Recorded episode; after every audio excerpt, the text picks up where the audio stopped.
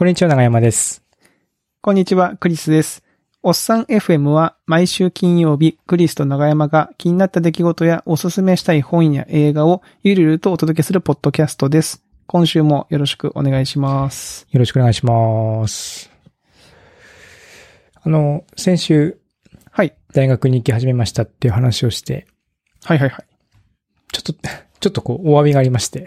お詫びがあるんですか？まさか大学辞めましたとか、いやいやそんなことじゃないです。面接授業、スクーリングみたいなやつ？はいはいはい。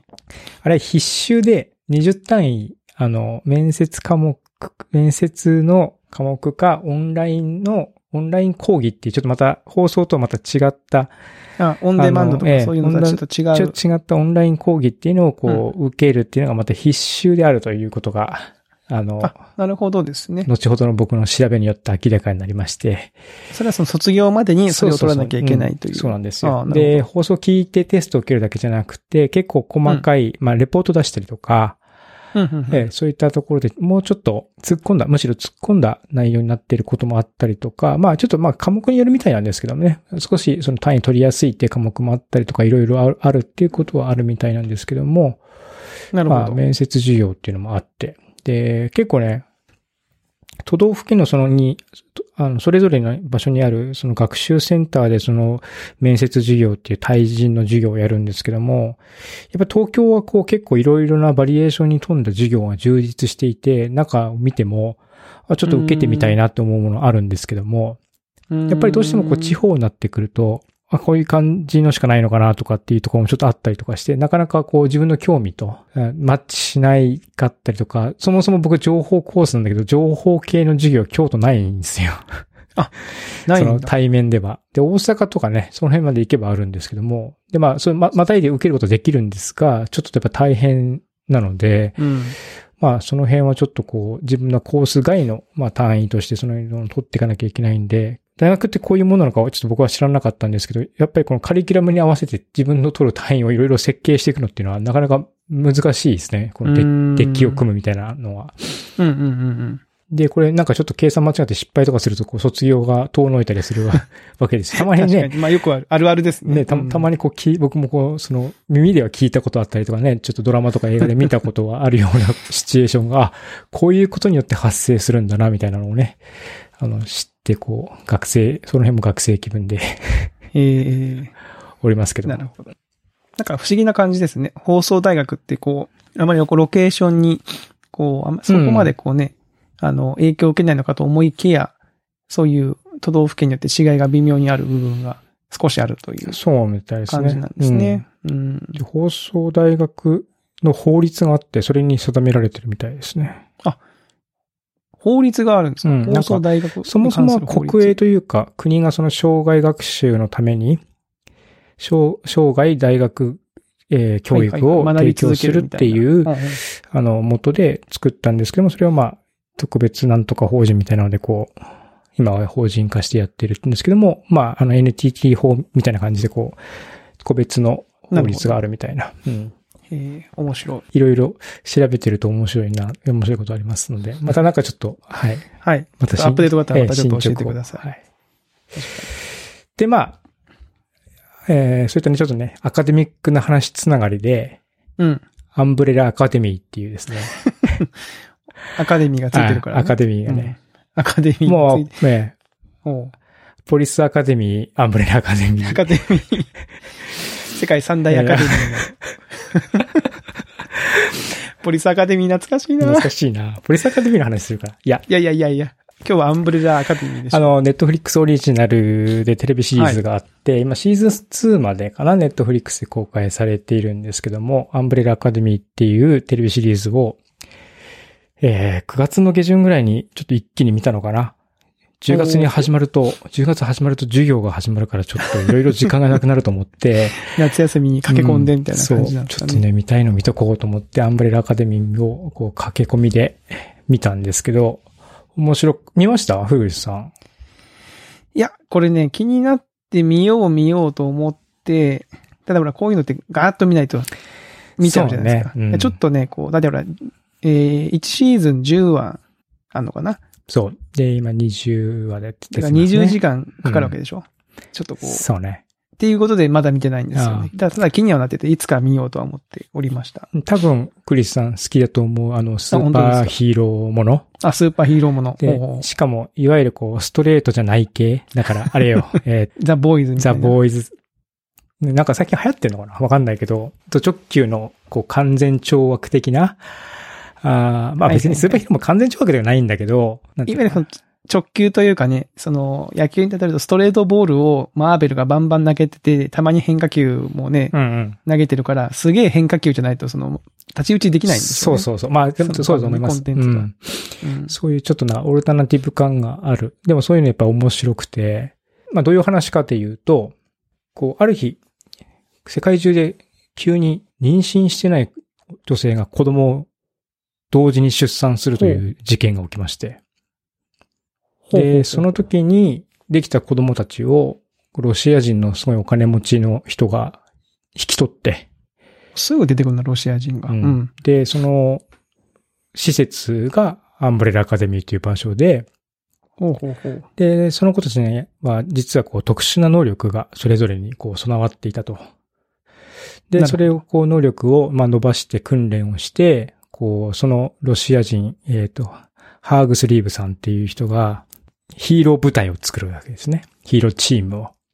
うんで、まあ、その、世の中の悪い人たちを懲らしめるみたいな、そういうところだったんですけども、まあ、若いうちは良かったんだけど、だんだんこう、年が経つにつれ、こう、一人がこう、逃げたりとか、まあ、亡くなっちゃったりとか、だんだんこう、テンションがちりじりバラバラになってしまったりとかしていて、うん、で、た状態で、最後に残った一人も、まあ、月にこう、月でちょっと何かが起こるから待機してくれって言って、月にずっといるって任務をこうして、実質こう解散状態みたいな感じに、ね、なって。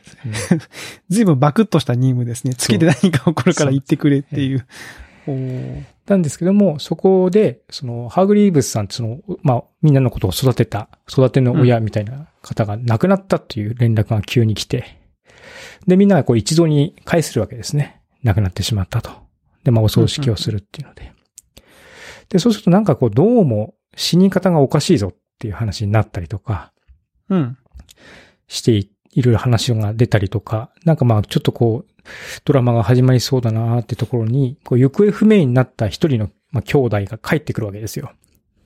ほうほうほう。で、タイムスリップをしてバーンと帰ってきて。タイムスリップ？うん。17、どっちからどっちですか？未来から。うん。17歳の時にいなくなってた子が、17歳の格好で戻ってくるんですね。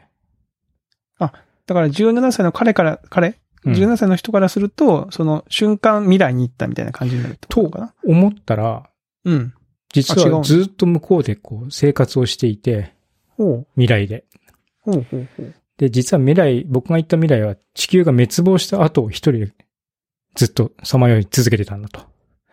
で、その地球の滅亡を止めたいっていう。で、戻ってきた瞬間になんかちょっと時空のねじれで昔の格好に戻っちゃったみたいな感じで。そこから彼の話を聞いたり、まあでもなんかね、ちょっとね、みんな仲悪いんですよ。仲悪くてね、こういろいろみんな一癖二癖あるから、こういう、急に帰ってきてもう言うこと聞かなかったりとか、久しぶりに顔を合わせたらなんだこのリーダーぶりやがってこの野郎みたいな感じになったりとか、こうもうすぐこう兄弟喧嘩をね、する感じで、こうね、まあよくある演出ですけども、肝心な時にこう仲間割れしちゃってこううまくいかないみたいな、ね。うまくいかない。そういうのがあったりとかするんですけども。キャストとしてはですね、エレン・ペイジっていう、インセプションの、新人さん、わかります？あ、女の子ね。そう。まあ、もう女の子って感じのキャラでもないんですけども、エレン・ペイジっていう、こう、で、まあ、インセプションでも、そんなにこう、なんつうのか、派手な感じのキャラクターではなかったんですけども、うん、それにこう、輪をかけてめっちゃ地味な感じの、役柄で出てるんですけども、まあ、X-Men のファイナルディシジョンとかにも出てたらしい。なんだっけ。なんか、壁通り抜ける女の子とかやってたのかな。なんかそういうので、結構著名な女優さんなんだけど地味役だなと思ったら、これがまたね、後半、シーズン1の終わりぐらいからもうね、やばい話になってきて、むしろ主役だみたいな感じになってくるんで、ここは面白いですね。その、どんでん返しをじわじわしていく感じが、あとその未来から帰ってきて、心は58歳なんだけど、うん、58歳で、こう、あらゆる修羅場をくぐり抜けてきた17歳っていう、キャラクターナンバー5っていう、うん。うん、一人だけなんか名前がなくて、5って言われてるんだけど、その5は、まあ、エイダン・ギャラガーっていう、17歳の男の子が演じてるんですけども、すごいね、可愛いというかね、愛嬌のある男の子って感じなんだけど、こう、毒もあるみたいな感じですごく僕はこの、エイダン・ギャラガーっていう俳優さん、今、すごく気に入りましたって感じです。この演技はすごく、17歳なんだけど、他の、なんですかね、役者さんとも全然こう、なんですかね、こう、引けを取らない演技だし、うんうんうん、キャラクター自体もすごくいいから、なんかこう、まあ、他の作品でもきっとこの子は出てくるだろうなって感じがしますね。あ、実年齢が17歳なんですね。実年齢17歳なんですよ。うんうん、で、5自体もその兄弟の中で結構リーダー格なんですよ。うんうんうん、だからその、子供っぽいんだけども、大人たちを率いてリーダーもやんなきゃいけないって感じなんで、結構アンバランスな、キャラクターなんですね。わかります？ 17 歳の格好をしてるんだけど、心は58歳で、はいはいはい、30代ぐらいの人たちを一つにまとめなきゃいけないみたいな、はいはいはい、そういうこう、非常にこう、微妙な立ち位置なんだけど、ね、そうそう、それをきちんとこう演じきってる感じがあって、僕はすごく、いいなというふうに思ったので、ちょっと彼の演技だけでもちょっと見てほしいなと思う。うんこれちょっと見てみます。そういう感じですね。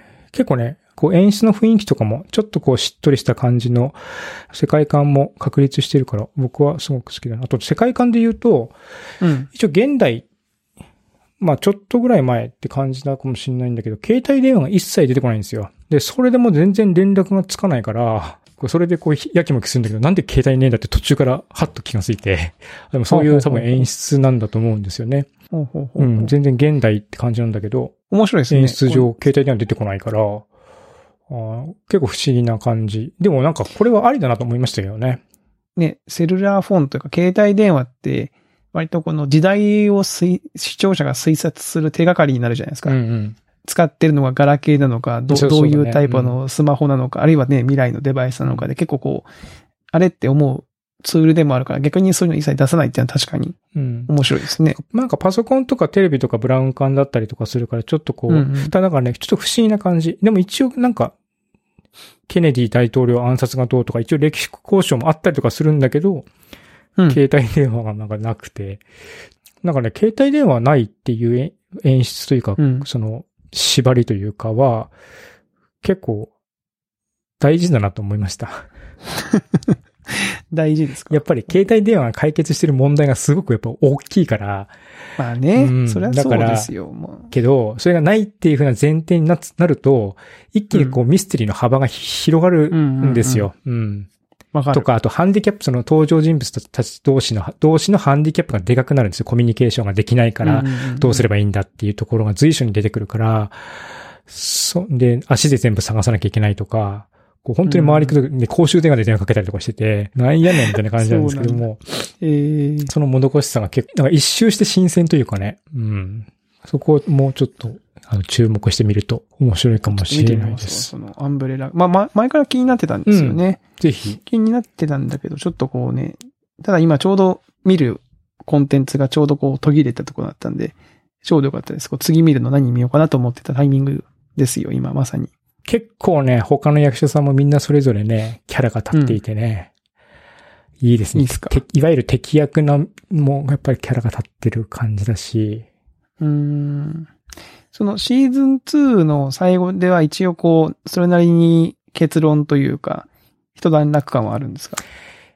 そう、一段落つくんだけども、また次の、そう。で、まあさっき言った通り、時空は使う系なんですよ。うんうんうん。うん、なんで、こう時空のねじれがまたいろいろ発生してくるんで、こう、ストーリーが終わってほっとしたなと思っても、あれなんだこれみたいな感じになってシーズン2終わる感じなんで、これは、まあ明らかにこう、ていうか、シーズン3どうすんだろうと思うぐらい、なんですかね、こうダイナミックなことが起きてた。よく考えたら。なので、一応、シーズン2まででもスッキリ見れますけど、まあ明らかに続きますって感じのテンションでは終わってますって感じですね。なるほどね。じゃあちょっとこれ、見ますよ、長山さん。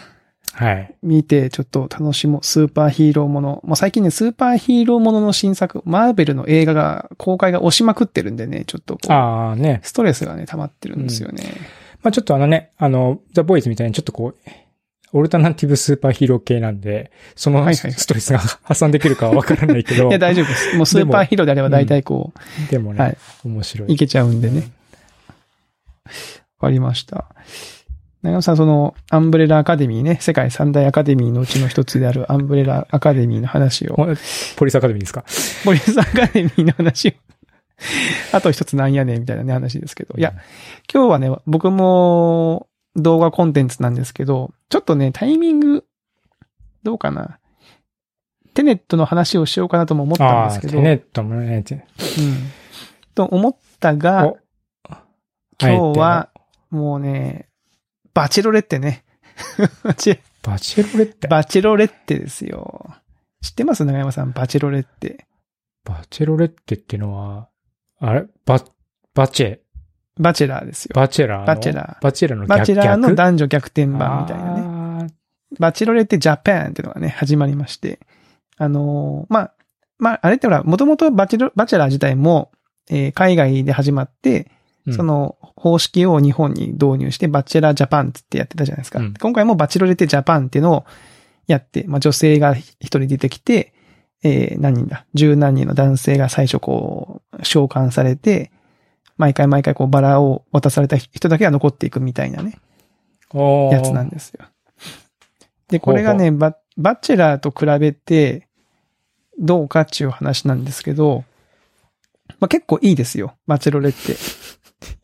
どのようなところが良いんでしょうか。まあ、まずね、バチェロレってジャパンを見ると、うん、このフォーマットの正解はこれなんだなっていうのがわかる。ん？どういうこと？バチェラージャパン、シーズン3の話は多分前、この、おっさん FM でしたと思うんですよ。バチェラーの方ね。バチェラーの方。だから男の人に対して女の人が、競ってきて、うん。それがね、シーズン3があまりにもこう、なんて言うんだろうな、変化球っていうかね、うん、こう、魔球というか。ちょっと、話題になってましたよね。プロレスというか、うん、なんというか、ちょっとこう、ちょっと違うなっていう感じで、ただ面白いんですよ。面白いんだけど、この面白さはこのフォーマットの本来の面白さなんだろうかっていう疑問をある種、呈したコンテンツだと思うんですけど、うん、バチェロレッテはやっぱシーズン1というか最初の作品だけあって、女性版のね、うん、もう結構そのシンプルに、その女性が明確に結婚、まあ素敵な女性が出てきて、うん、明確に結婚相手を選びたいということで、うん、毎回その男性をこう、ふるいにかけていくんですけど、落とされる男性もまあ納得感がある。僕大体こう、今回はこいつが落ちるなって思った人が落ちるんですよね。そんなにこう、意外な人が落ちるっていうことはないんですよ。その1時間のコンテンツを見てたら、今回3人生き残るけど、この5人のうちこの人とこの人は落ちそうだな。どっちかで、あともう一人こっちとこっちどっちかな、でもこっちかなっていう人が大体残るんですよね。予想がついくというか。そんなに、うん。意表をつかれないというか。意表をつかれないけど、まあ面白いです。うん。で、なんか今回はよくわかんないんですけど、その、世界のバチェラーでも導入されてない新システムっていうのがあって、新システムよくわかんない。なんだろうな。まあ、さっき言ったように、ローズっていう、まあ、バラなんですよね。うん。バラを、その女性が毎回赤いバラをね、男性に渡すんですよ。一個、その。で、渡された人は、次のステージに進めるというか、生き残るんですけど、うん、っていうぐらいそのバラがこうモチーフに使われてまして。で、今回その、新システム、ストールンローズですって言って、こう紫のバラが出てくるんですよ。で、ストールンローズって何かっていうと、例えばね、その、バチェラーもバチェロレッテも、こう、例えばこう台湾にみんなで行きますってこう台湾に行くわけですよ。うん、そうするとそこでデートが2つ用意されてるわけですね。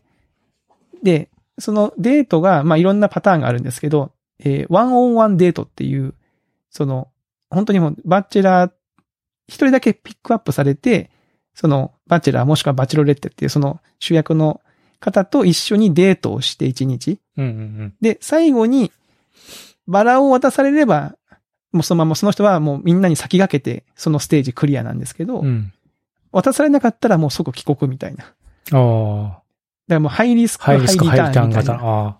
のデートが、ワンオンワンデートっていうのがあったり、グループデートって言って3人こう呼び出されて、3人足すそのバチェロレッテでデートをして、で、まあ時々そのね、デートの中でワンオンワンになる時間帯があったりして、で、なんかサプライズローズって言って、まあいいなと思った人には先にこうその場でもバラを渡せますよみたいな仕組みがあるんですよね。うんうんうん、でもそれはバラをもらえなくてもいいんですよ。その、まあ要はデートをして自分の思いを伝えて、うん、最後みんなでこう並んでバラを渡されるときに、いい材料をこうね、インプットしとけばいいんですけど。うん、なるほど。っていう、そのグループデートっていうのがあったりするんですけど、その、ストールンローズって何かっていうと、人がデートしてるところにそのバラを持っていくと、そのデートを奪えるっていうバラらしいんですよ。でさ、で、しかもそこで持ってって、その自分とデートしてくれって申し込んで、もし、断られたら、その場で即帰国なんですよ、その人は。ああ、なるほど。めちゃめちゃハイリスクなんですよ。ハイリスクですね。逆にそのストールンできた場合、その相手は別に落ちないんですよ、ね。あ、そうなんだ。その人は邪魔されるだけって。だけなんだ。だけなんですよ。だから、ストールンローズ、これ、割とリスクが高い時じゃないですか。これなんか、ハイリスクすぎて、別にそのストールンローズ使ってデートしたから、絶対にその、生き残りローズがもらえるとは限らないんですよね。ね。うん。うん。なんで、これ、誰が使うねんと思ったら、とある、その男性がとあるステージで、うん、その、なんだろうな、みんななんかそのグループデートなり、ワンオンワンデートをこうしてるんだけど、うん、とある男性がね、デートがないんですよね。呼ばれないんですよね。ああ。で、その期間に2回デートに行ってる人もいるのに、自分はまだ1回も呼ばれてないと。で、その司会者の人から、もう今回のこのデートが、このステージ最後のデートなんで、もう次はもういきなりこのローズを渡す儀式になりますって言われて、うん、もうこれは行かなきゃと。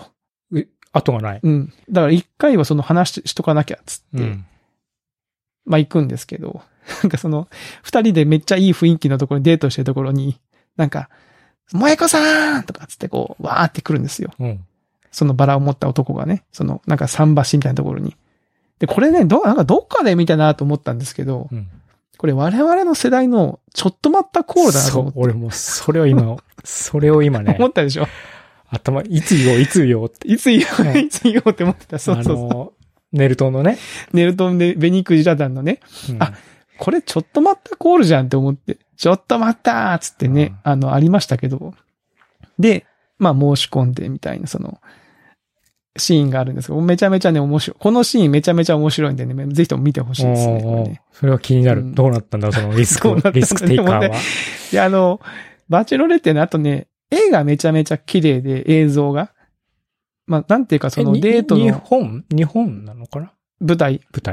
舞台はね、日本だったり、あとその、なんだろう、海外の台湾に行ったりとか。ああ、へえ。なんか連続した日にちというよりかは、なんかその特定の2、3日を、なんかこう何週間かずつこう繰り返してるみたいな感じみたいですね。もう撮影的にはね。なるほど。じゃあどっかに隔離されてるとかいうわけじゃなく。じゃなくて、うん、そうそう、久しぶりみたいな感じなんですけど、なんかその要はね、絵がね、めちゃめちゃ綺麗、かっこいいんですよね。その、まあテラスハウスもそうかもしれないけど、うん、まあお金かけて撮ってんなっていう感じだし、演出もね、いいんすよ。なんかもう僕は見てて、なんか映画のワンシーンみたいなね。なんか、その、この手のやつって、うん、カメラの台数めっちゃ多くないですか？めっちゃ多い。こう、いろんな、この角度からの表情もお届けするんだみたいな。うん、でめっちゃ多いし、なんか要はそのカメラがいっぱいいて、要はそのね、ドキュメンタリー的に、こう、不意の表情とかを撮ったりすることもあるんだけど、明らかに作ったショットもあるんですよ。まあそうね。例えば、ありますよね。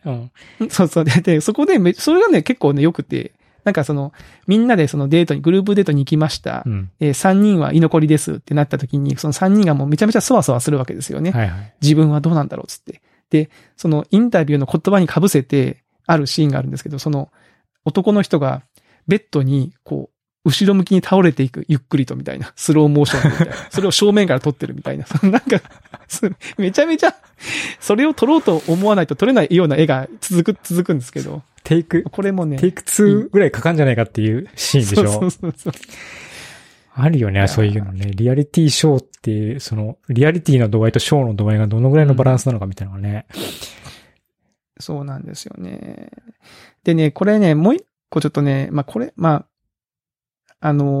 微妙な話ではあるんですけど、スタジオに見てる芸能人がいるんですよね。その様子を。はい、で、たまにこの1話のうちに、まあ、5分ぐらいそのトークが入るんですよ。その感想戦みたいな。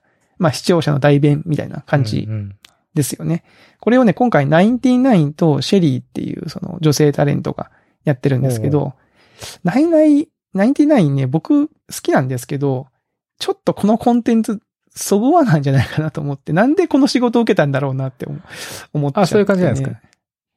平成20年ぐらいまでだったら多分 OK なんですよ。ああ。コンプライアンスじゃないけど、うん、そのなんか多様性とか、そのなんか、要は差別とか偏見とか的なその発言に対してみんな目がめちゃめちゃ厳しくなってるから、もう見ててハラハラするんですよね。例えばその、今回も男性陣がいっぱい出てくるんですけど、うん、一応だから、バチェロレってジャパンなんで、一応ジャパンの人なんだけど、例えばその、お母さんがブラジル人で、ブラジルで育った人とか、あと、お母さんかなが、ロシアなのかな、まあ、片方が外国の籍の方で結婚して日本人です。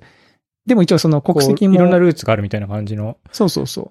で、パッと見がね、その海外の方っぽいんだけど、まあ普通に日本語はペラペラ喋れますと。うんうん、まあ本人のその、アイデンティティも別にそのね、日本人ですっていう感じむしろそれをね、こうコンプレックスに思ってて、その、バチェロレッテジャパンの中で、バチェロレッテに言うんですよね。いや、自分もその見た目がこういう感じだし、なんだけど、やっぱそういう偏見とかでいじめにあって、みたいなシーンもあったりするんですよ。その告白したりするシーンも。で、その、みんなが登場した時にその岡村さんが言うわけですよ。こう、ね、バチェロレッテジャパンっていうのにね、見るからにジャパンじゃない人が混じってましたもんね、みたいなことを言ったりするわけですよ。ね、そわそわするね。そうそう。で、それはさ、多分昔とかだったらみんなこう、うん、そうだね、つって、はははでよかったし、もしかすると言われてる人もまあまあ、そういう場所だったらいいのかもしれないけど、うん、なんかそわそわするんですよね。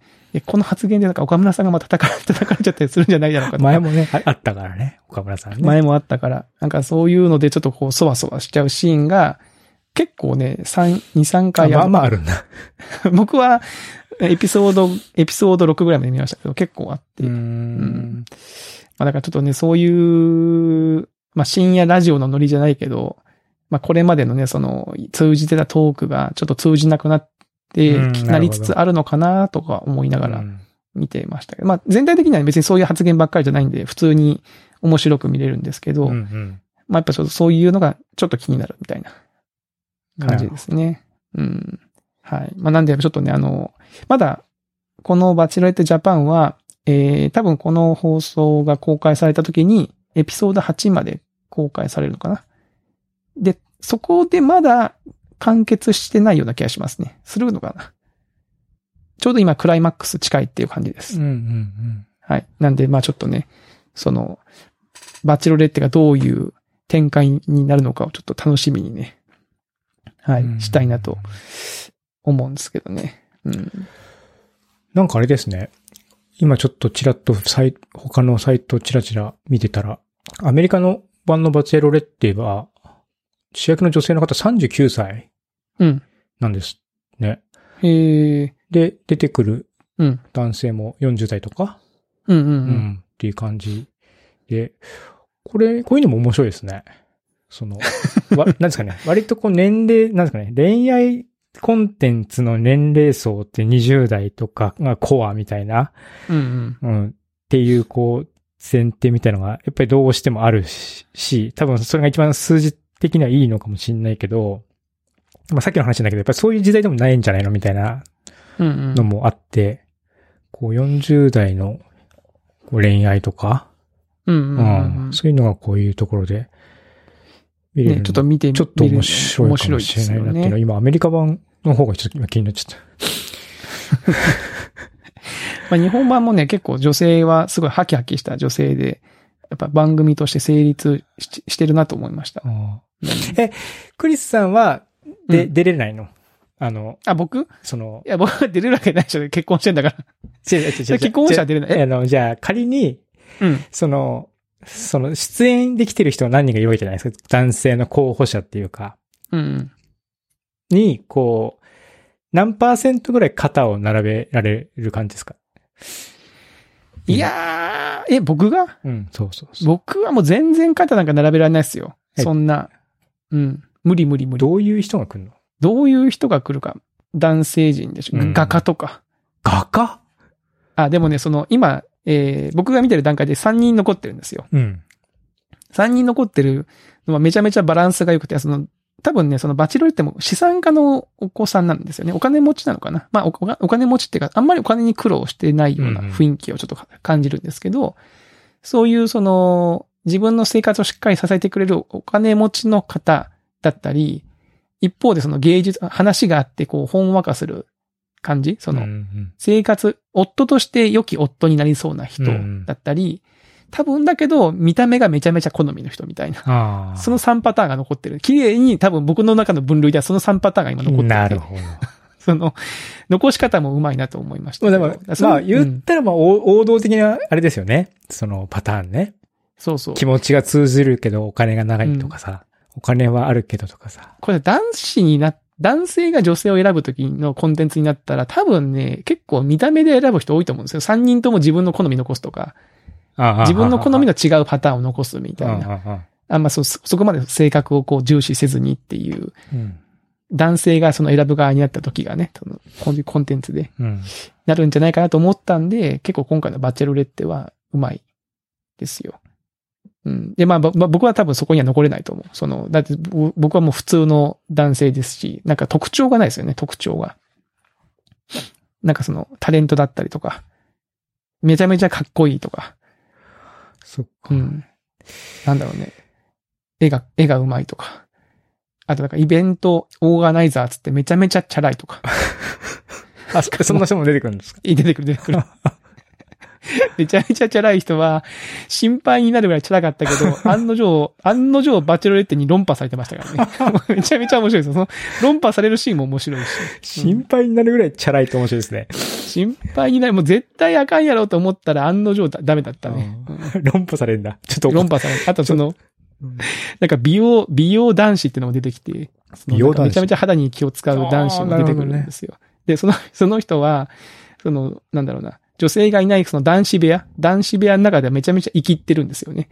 で、他の男子に結構こう攻撃したりするんですけど、いざ自分がバチェロレッテの101になったら、もう全然ダメみたいな。その、さっきまでの異性はどうしたんだよっていう感じでね。まあそういうのも面白いですね。そっか。やっぱ、キャラがないね、僕らはじゃあ、ね。キャラなんですよ。多分、僕も永山さんも多分、ああいう番組に出るにはちょっと薄味すぎるんじゃないかなと思うんですよね。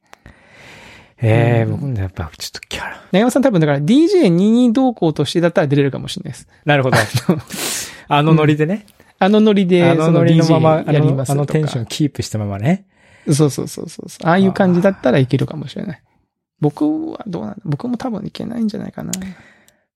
ショービジネスは大変だね。大変ですよ。はい。まあみたいなね、感じなんで、ぜひともちょっと見てほしいなと思いました。はい。はい、今回いっぱいね、動画のコンテンツの話をしてしまいましたね。はい。いや、いいですね。こういう、はい、ちょっとノリが懐かしい感じになってたので、ね、最近ちょっと人の話を聞いて、面白いなと思ってる回が多かったからね、うん。はい。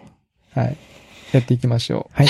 はい。ということで、今週のおっさん FM はここまでということで、また来週お会いしましょう。さよなら。さよなら。